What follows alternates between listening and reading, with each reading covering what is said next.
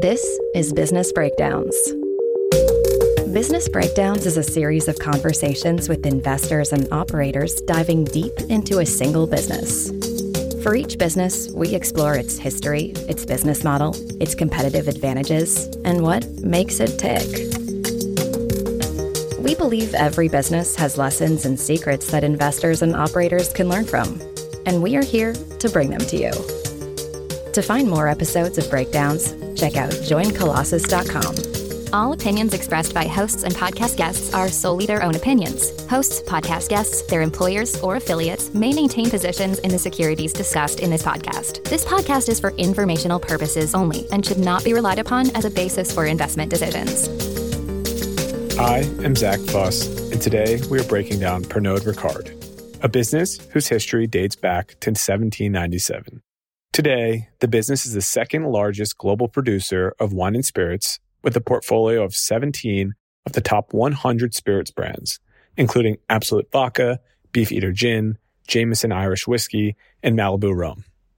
The portfolio produces north of 12 billion euro in sales and generates an impressive 60% gross margin and high 20% operating margin. To break down Pernod Ricard, I am joined by Swetha Ramachandran, a fund manager at Artemis Investment Management.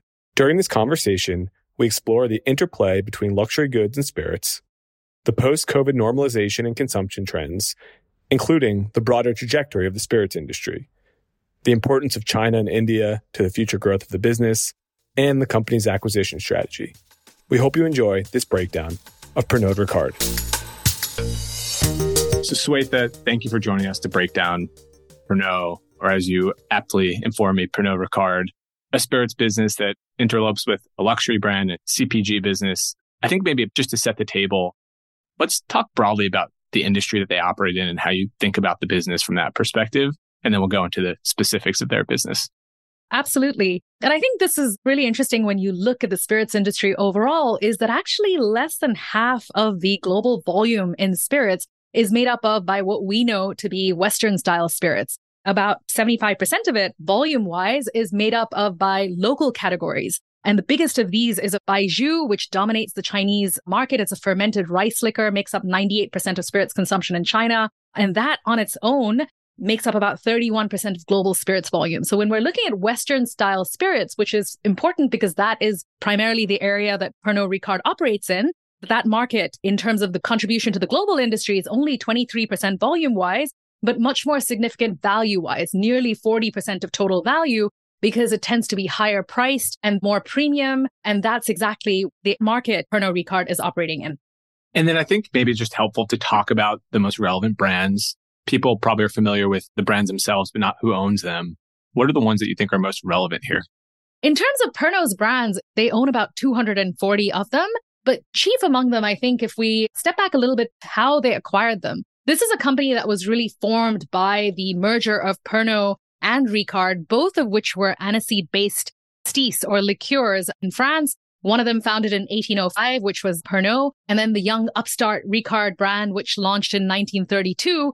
And the merger of these two rivals in 1975 is what has brought about this combination called Pernod Ricard, often shortened to Pernod, as you said, even though it's really the Ricard family that's been calling the shots ever since that merger. The founder, Paul Ricard, his son, Patrick, who ran the company from 1978 onwards, his mantra was very much he had an ambition, which was conquer Europe and then the world.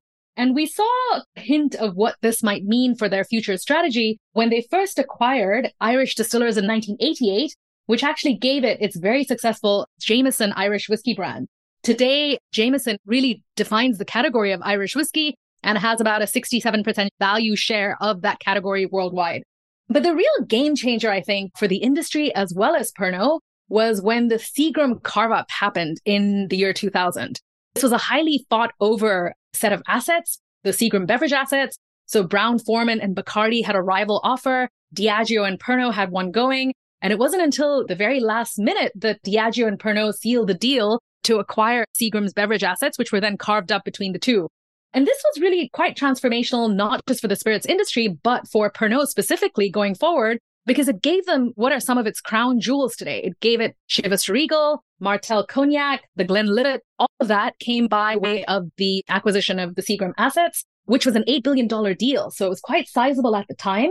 And what it also gave the company were these amazing routes to market. So, for example, in emerging markets, prior to that, Pernod had very little presence there. And this deal really helped open them up into these markets, which are so critical to its current as well as future growth.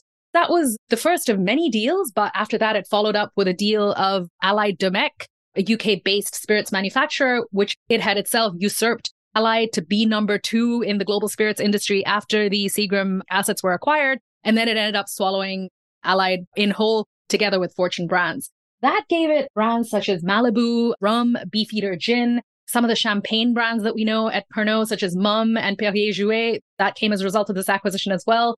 And then I think the final mega deal with this company was in 2008, where in somewhat crazy timing, when you think about it, just in June 2008, before it all kicked off, they completed the acquisition of Vin & Sprit, the Swedish state owned manufacturer of Absolut vodka. So all of that has really put the company where it is today, which is as the number two global spirits player with leading category dominance in categories such as Irish whiskey. It's the global number two in Scotch. It is the tied number two in cognac. And these are very interesting categories because they're quite specifically constrained in terms of supply, as well as the ability to manufacture it, which creates quite high barriers to entry. That's really helpful background. I think the other question naturally then becomes I have a general sense that the industry is somewhat consolidated given the presence of Pernod and Diageo.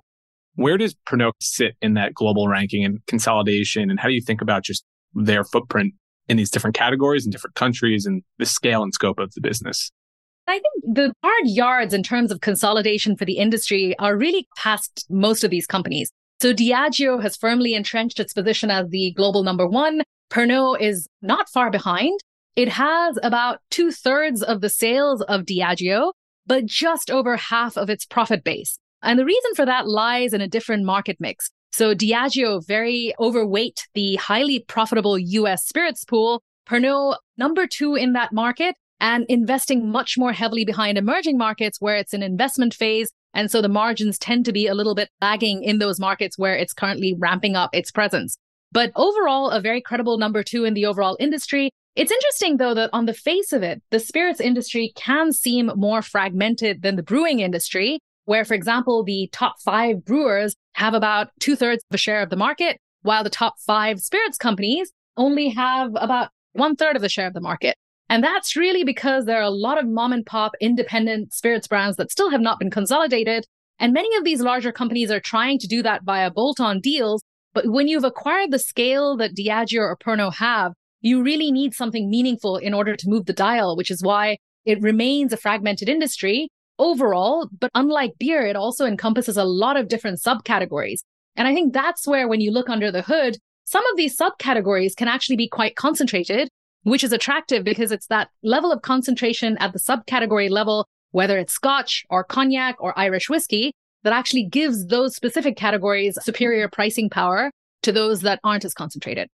And then I think just to zoom out, what is it that makes spirits such a solid business? I look at the gross margins that these guys work with and their ability to sell at a premium seems quite defensible. If you look at the longevity of these brands, it's quite durable. What is it that makes that possible?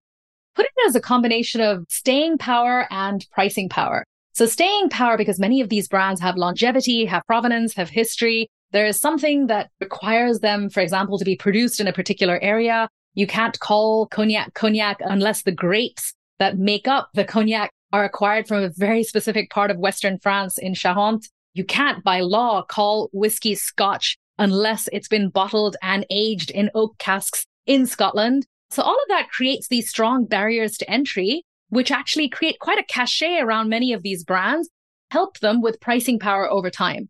And then I think they also speak to a facet of consumer behavior that's evolving, which is this whole trend towards drinking less, but drinking better.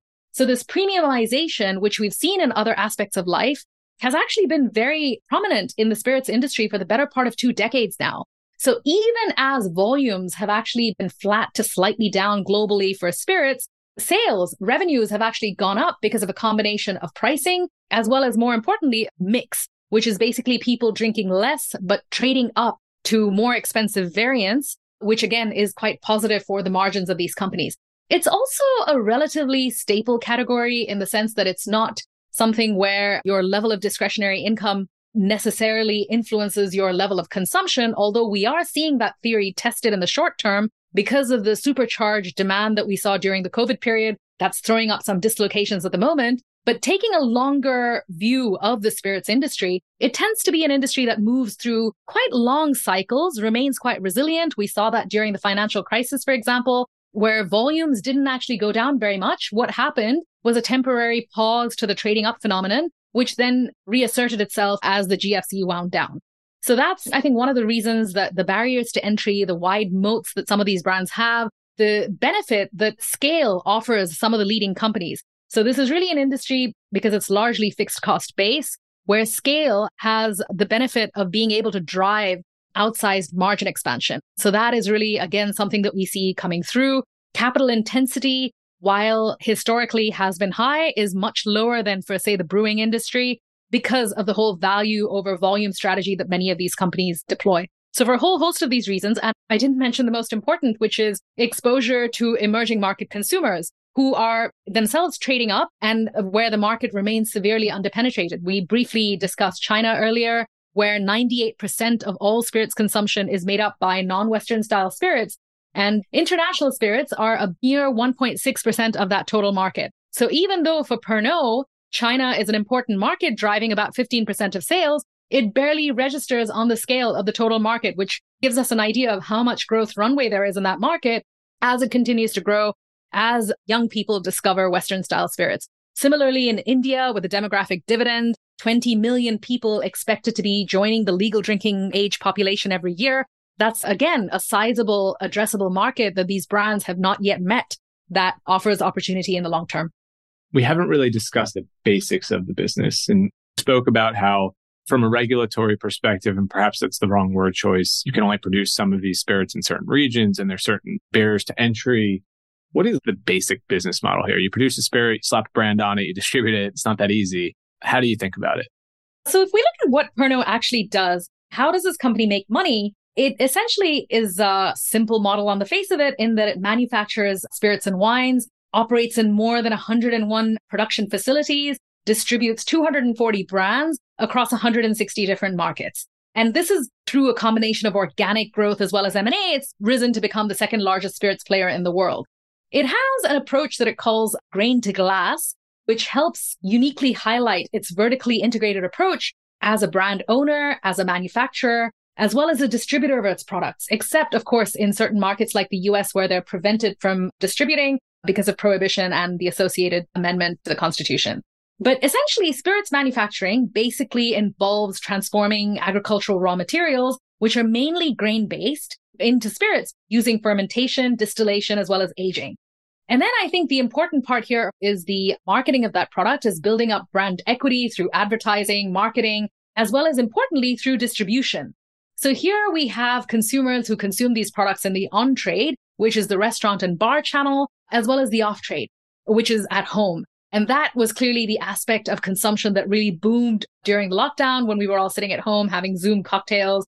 Today, the off trade actually drives most spirits consumption around the world. The on trade has become a little bit smaller, but the on trade is very important because that's where brands get built. So when you go to a bar and you ask for a Jameson on the rocks or a particular brand that you're into, that typically tends to happen in the on trade to help entrench that image in your mind so that then when you're at a liquor store or at a supermarket, you know to look for that brand by name. So that's really the essence of how the company makes money. When Alex Ricard, the current CEO, took over in 2015, he basically said that the company needed, quote unquote, less complexity, more simplicity, more focus. Following this, what they did was simplify their organization, which used to have 22 management entities, somewhat unwieldy, into just 10. So this is now a combination of regional management companies as well as brand owning companies. And the brand companies are important because they're responsible for developing the overall global brand strategy for their respective brands as well as assets that can be deployed at a local level by the market companies, which are the regional companies. So this is the structure that enables the business to happen. It's interesting that compared to other spirits companies, it's a somewhat decentralized structure relative to its peers, where local management specifically is actually empowered to be agile, to be able to react to local conditions, rather than by diktat from the center. So that's something that distinguishes it from other business models in the industry. And then when it comes to revenue growth and the focus on how it builds its book of business, the revenue growth really is a combination of volume growth, price increases, as well as consumers trading up, which is essentially mix to higher priced variants. But that algorithm has actually evolved quite materially in the last 20 years away from being volume focused towards being value focused, which is to focus more on these higher priced premium tiers where price increases are more readily taken because demand typically is less elastic.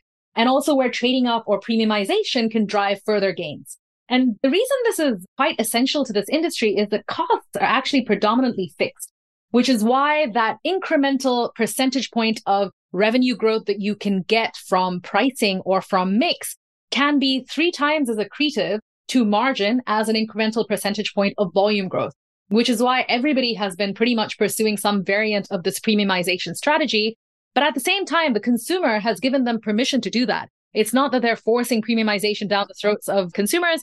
There is an underlying willingness among consumers to trade up, which these companies have readily played into, given the benefits it has had to their own business models. So the algorithm that we should expect from a company like Pernod Ricard on their own targets is mid single digit organic growth, more led by price and mix than volume, and an additional 50 to 60 basis points of margin expansion a year, which is again a function of leverage driven by scale. So that buy less, buy better has really influenced every aspect of its business model from the top line down to margin expansion. And then I think there's also market strategy, which is that when you're operating in over 160 countries, it can sometimes get easy to lose sight of what's really important. But really, there are four markets that it has labeled must win markets. And these are markets which collectively account for over 50% of its revenues and importantly, over two thirds of its profit pool. And these markets are the US, China, India, and global travel retail. So these are really the four markets in which the company is acutely focused on in terms of driving growth going forward, because that's really where the vast majority of incremental revenue growth as well as profit growth is going to come from in the future. One thing we really like to see in the business model is gross margins, because to us, when we look at brands, gross margins tend to be quite a pure indicator of pricing power. We also don't like to see gross margins vary wildly because that can indicate, for example, if we see a very aggressive expansion of gross margin in a short period of time, it can sometimes indicate that maybe the company is squeezing its suppliers too hard, or maybe it is sacrificing product quality, neither of which is optimal in the long term.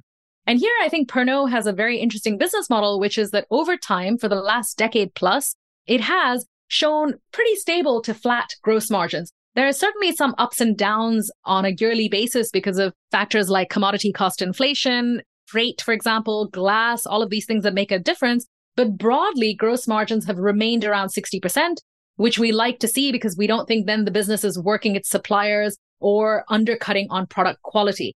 And similarly, another thing we like to see in branded businesses, particularly, is the level of advertising spend, because that can sometimes be the first line item to get sacrificed when times are getting tough and the company might feel pressure to make quarterly earnings. Here, again, we're quite comforted that over time, there's been a change in accounting standard that optically suggests that a percentage has reduced. But broadly speaking, adjusting for that, advertising as a percentage of sales has remained flat at about 16%, which again, we like to see because that's a sign of a company that's taking its brand seriously, investing with a long term future. Despite these two being flat, gross margins being flat, advertising as a percentage of sales being flat, the company has managed to increase its operating margin by about 800 basis points in the last 15 years. So that's quite substantial from 20% in the year 2005 to 28% in the year just ended June 2023. The reason that is important is because that really, in a nutshell, encapsulates the appeal of the Spirits conglomerate business model, which is that a wide portfolio is helpful because if you plug in an additional brand onto your existing distribution infrastructure that was built for one less brand, there's really very little marginal cost and very high marginal profit. So that's why these companies keep acquiring.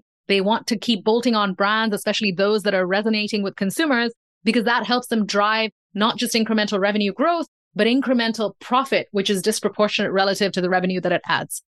And then if I compare this to other beverage businesses, we did a conversation on Coca-Cola, which is really more of a brand manager and that it outsources most of its production to their bottlers.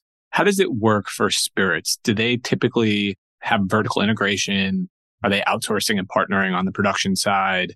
Because they still obviously have very impressive gross margins, as you highlighted. Just curious if they have that level of capital intensity in the production side. Absolutely. So the big difference here is that Pernod does make its product. Other than the investments that it's made into brands where it's a minority investor, all of its brands are bottled, made, manufactured in house. And some of them have to be. So Scotch and Cognac, because of the restrictions on provenance, they have to set up facilities in those particular regions where they can manufacture them. And again, here, this is really important point because it calls into highlight the importance of working capital. Some of these categories, such as premium brown spirits, cognac, Scotch, Irish whiskies, they have pretty lengthy aging requirements. You need to be able to age something for a minimum of three years in order to call it Scotch. Similarly, cognac, depending on what you're going for, if it's VS, VSOP, or XO, you have to age for two, four, or 10 years.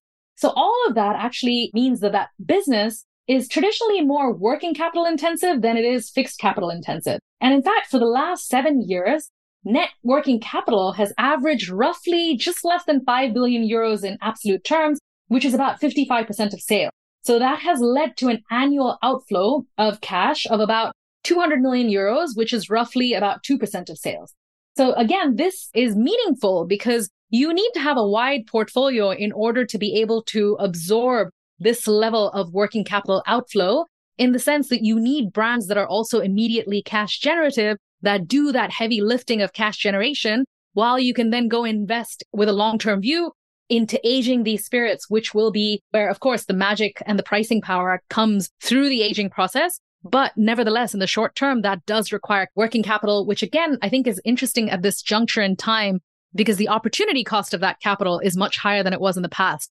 And I think that's also one of the reasons where we had seen maybe some startups in some of these categories that were flush with capital in a zero cost of capital environment who are now maybe not finding it so easy to carry on that strategy when the carrying cost of inventory is much higher than it has been in the past. So here, I think the conglomerates and the larger companies with wider portfolios have a significant edge in being able to invest behind these categories of aging spirits, which also longer term are the most value creative categories.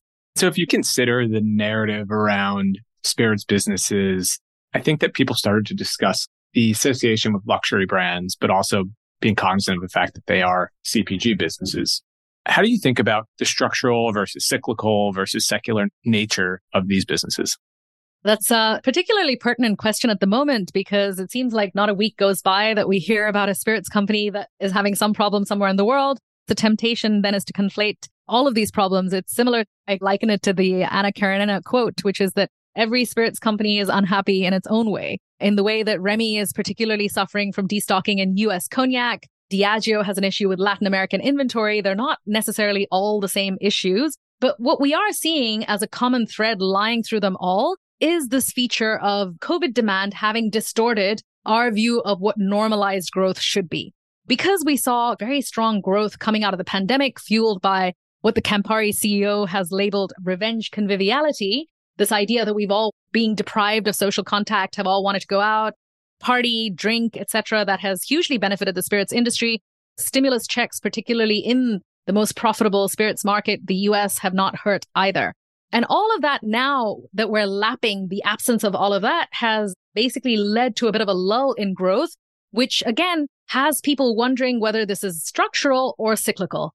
So in our understanding of what we have seen to be past cycles in the spirits industry, it seems to us that that structural runway for growth remains pretty intact. 2022 was the first year where spirits overtook beer in terms of share of throat among the US consumer.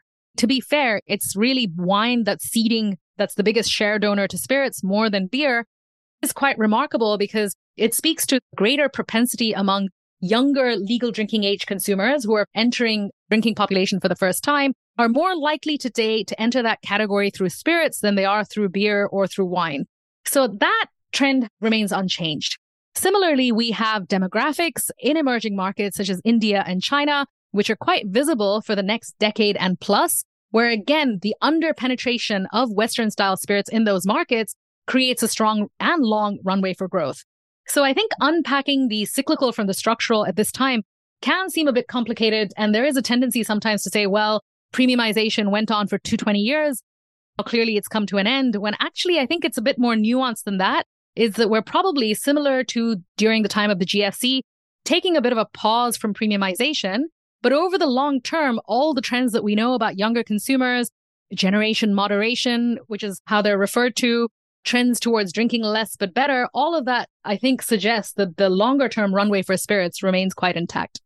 And then how do you compare and contrast that to different global areas? You made reference to India and to China and the importance to the business. Presumably the runway is significant there. How important are those jurisdictions to their future growth prospects? For Pernod, particularly important. And this is why I think the company is also a little bit distinct from its peers in the spirits world in that it is disproportionately highly exposed to emerging markets. So about 47% of its revenues are derived from emerging markets, 53% from developed markets. And that even balance actually is substantially higher than its peers who would be much more developed market skewed. In China, the fact that Martell, which has a 40% share of the Chinese cognac market, barely registers in the scale of the total Chinese spirits market. It has less than a 30 basis point share where again, 98% of that market is dominated by the 800 pound gorilla, which is Baijiu, speaks to the fact that the runway for growth is enormous. So even though China is very important to Pernod at 15% of its sales, Pernod in a way is not very important to China because of how small it is today.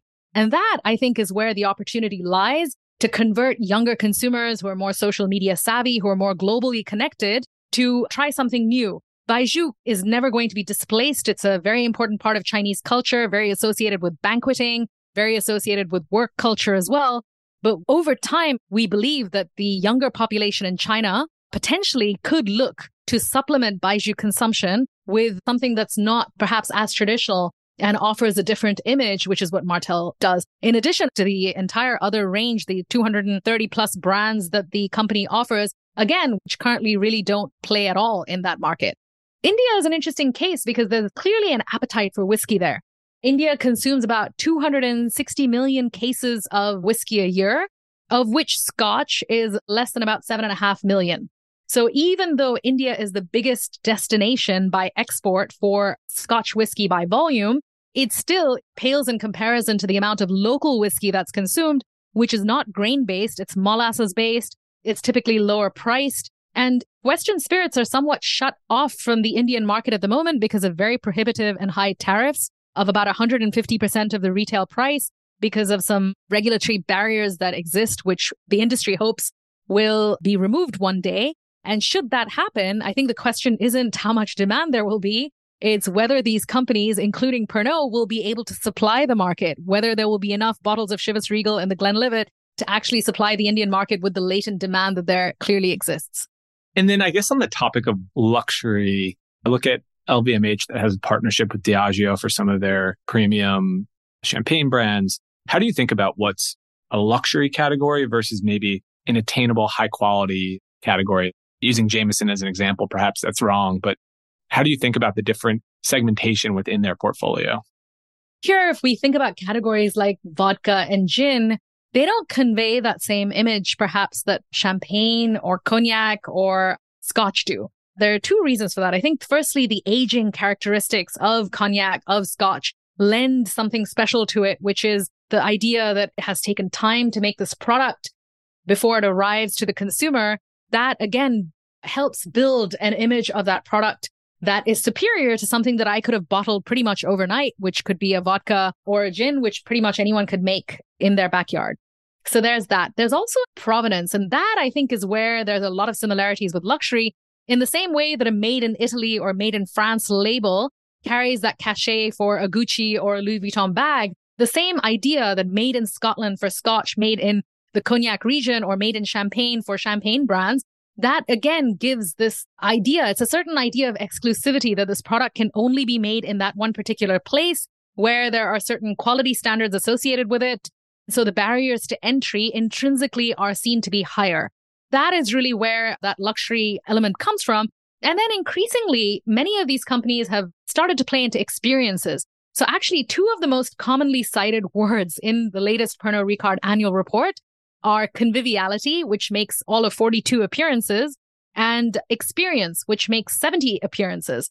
And this idea that they want to build a community of people, enthusiasts of their brands, is very similar to luxury companies and how they host fashion shows around the world, get their communities together. Similarly, these brands, pop ups, for example, especially using travel retail, this can be quite effective. You're passing through an airport, stop by a Chivas pop up, learn something new about the brand, try a tasting. All of that can be hugely effective and help to elevate and premiumize the image of the brand in the consumer's mind.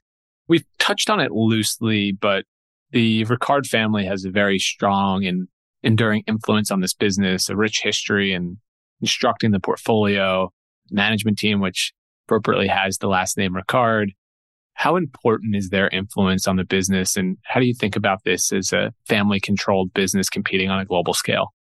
It is ultimately a family business. It is, of course, a publicly listed company, but controlling family owns about a 14% economic interest in the company and has roughly over 20% of the voting rights because of special voting rights that are granted to French shareholders who own shares for more than 10 years. So it's clear that the founding family, and the current CEO is a grandson of the founder and a nephew of the former family CEO, Patrick Ricard. So there's a very strong continuing influence of the Ricard family on this company, which again, I think sometimes there can be a misperception that family controlled businesses are incompatible with shareholder capitalism. But I would argue that when it comes to brands, and we've seen this in other industries as well, in the luxury industry, for example, where it's not uncommon to have the founding families be very, very prominent within their companies, that in brand owning companies, where really the emphasis has to be on longevity and on not just preserving, but enhancing brand equity over the long term, that a family shareholding can actually provide that steadying hand that we may not see with an entirely free float company. And if we compare, for example, the shareholder returns across Diageo, which is a 100% free float company, the market leader clearly, versus Pernod, which has that family influence, correlation is not causation, but there is something to be said perhaps about the influence of a family in driving long-term returns because they tend to have maybe a multi-generational mindset, particularly when it comes to investment and also when it comes to tolerating discomfort in the short term, which is quite key. When it comes to these businesses, there clearly is an appreciation that they can be cyclical. And therefore, you need to have an appetite or a capacity to withstand short term pain, which not a lot of companies, and particularly those that are 100% publicly owned, might be able to do because of shareholder pressure to make unwise short term decisions, such as perhaps cut back on advertising or cut back on spending, which actually would generate a long term return. When you have a family influence, you could probably lean into the discomfort a little bit more and say, actually, this downturn is the perfect time for me to double down on the strategy and perhaps go a little bit faster than I might have been able to otherwise because my competitors are hamstrung. So all of that perhaps for specific companies in both the luxury industry and wines and spirits where there's a parallel can help actually rather than hinder, which we often know can be the case in other industries. I think it's Tom Russo who famously refers to these types of businesses and their capacities to suffer. And you speak to the investment cycle. How acquisitive are they? And how do you think about building versus buying and the distribution advantages inherent in being a scaled spirits business?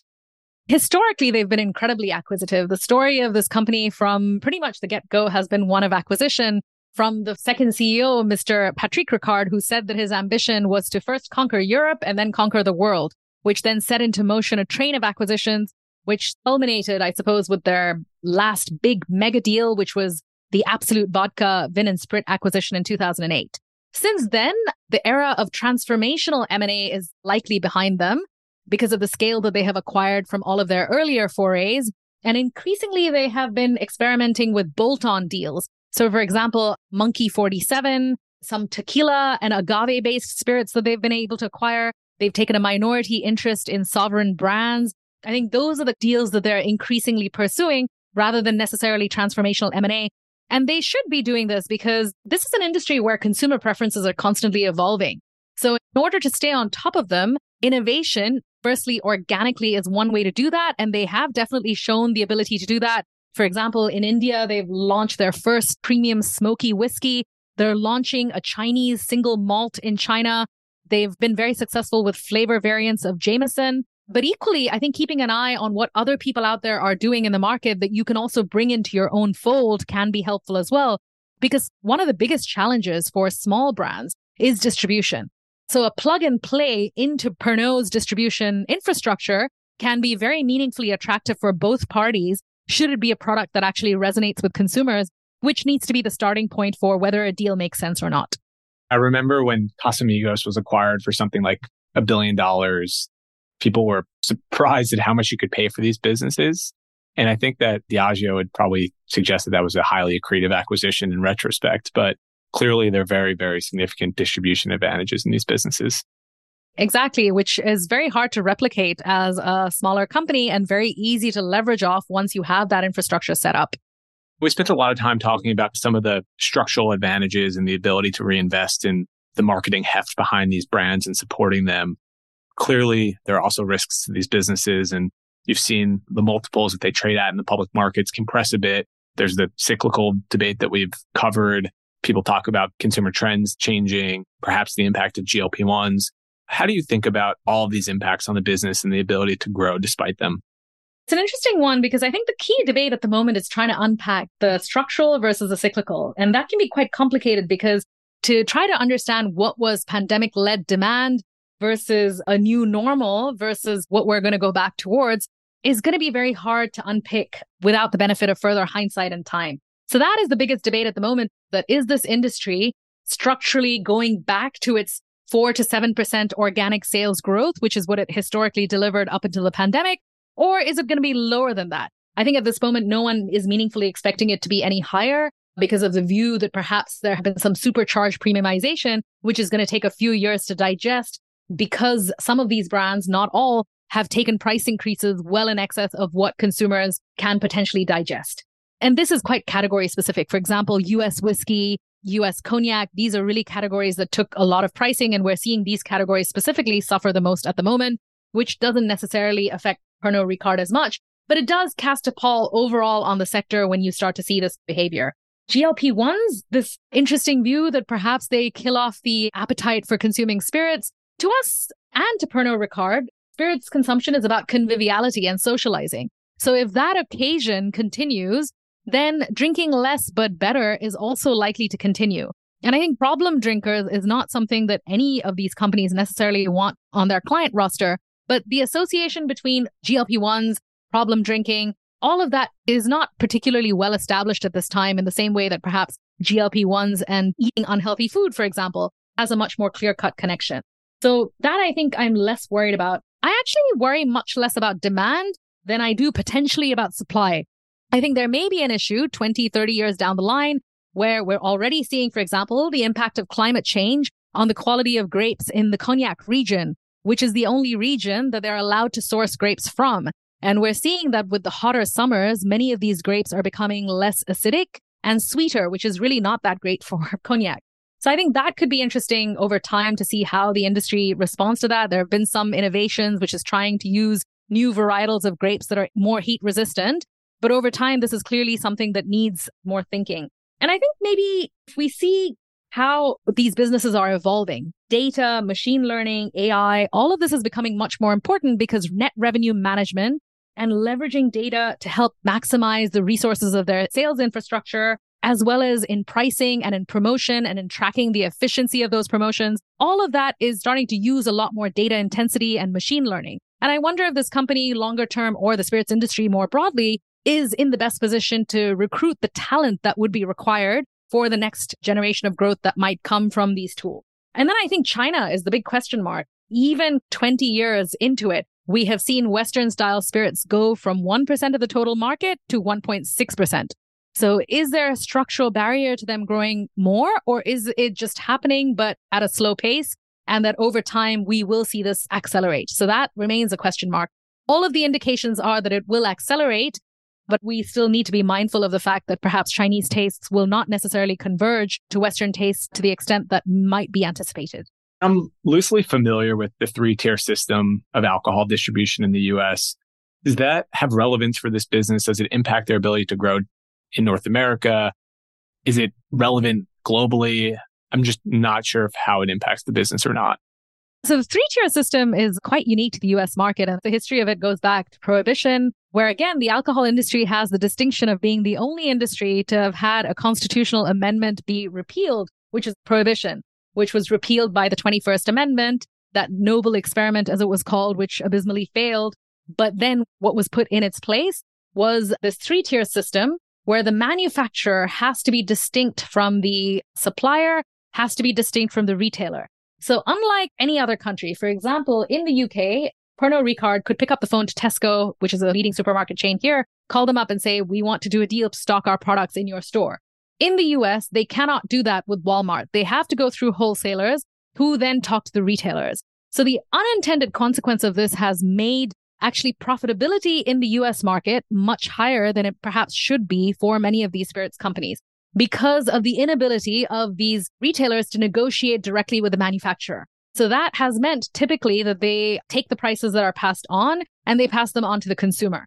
So that is why Diageo, with its presence in the US, also generates its highest margins in this market. Pernod is not as big as Diageo in the US market, so actually doesn't benefit as much from the three tier system.